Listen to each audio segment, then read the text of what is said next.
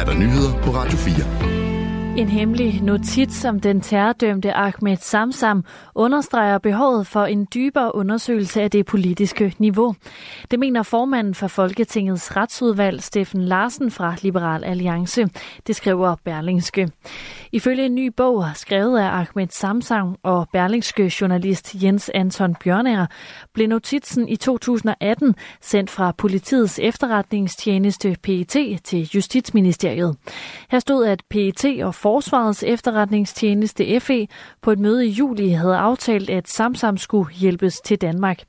En notits om mødet blev så sendt til Justitsministeriet i august 2018, men i november sendte PET så en revideret version af notitsen.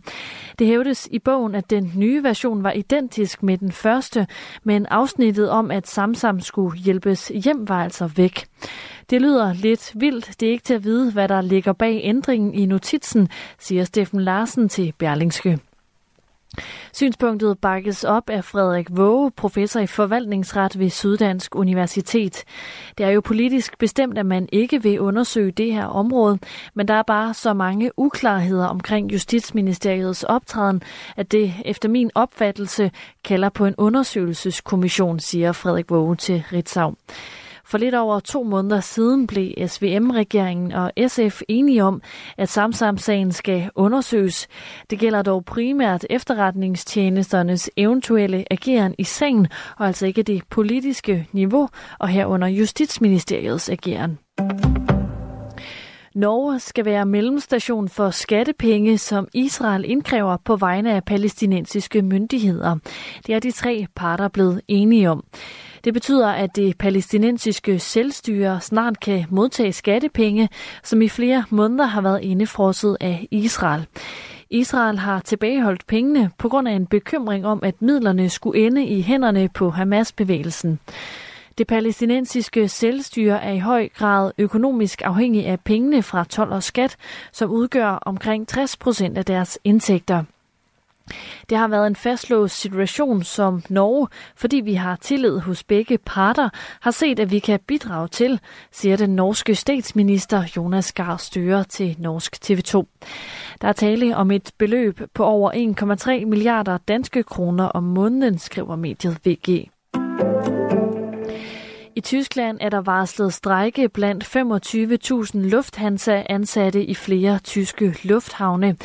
Det oplyser fagforeningen Verdi i en udtalelse, skriver Deutsche Welle.